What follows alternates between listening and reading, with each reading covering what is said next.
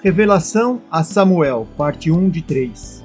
O menino Samuel ministrava perante o Senhor sob a direção de Eli. Naqueles dias, raramente o Senhor falava e as visões não eram frequentes. Certa noite, Eli, cujos olhos estavam ficando tão fracos que já não conseguia mais enxergar, estava deitado em seu lugar de costume.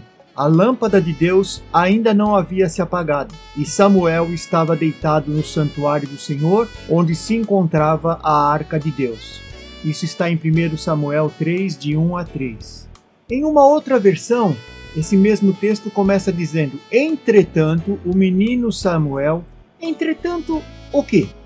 Os filhos de Eli não manteriam o ministério. Na verdade, Deus já havia decidido que a casa de Eli cairia depois dele e Deus não permitiria que a lâmpada que representa a luz divina se apagasse.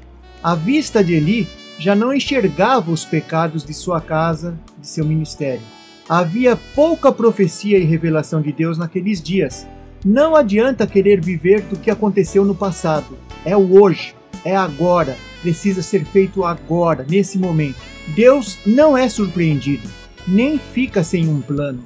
Assim, mesmo Samuel não sendo de uma linhagem de ministros, foi a escolha de Deus e ele quer iniciar sua revelação ao pequeno Samuel.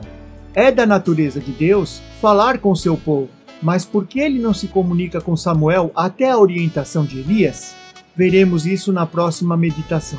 Falando nisso, como está sua visão? Deus tem falado com você? Fique com Deus. Até o próximo estudo.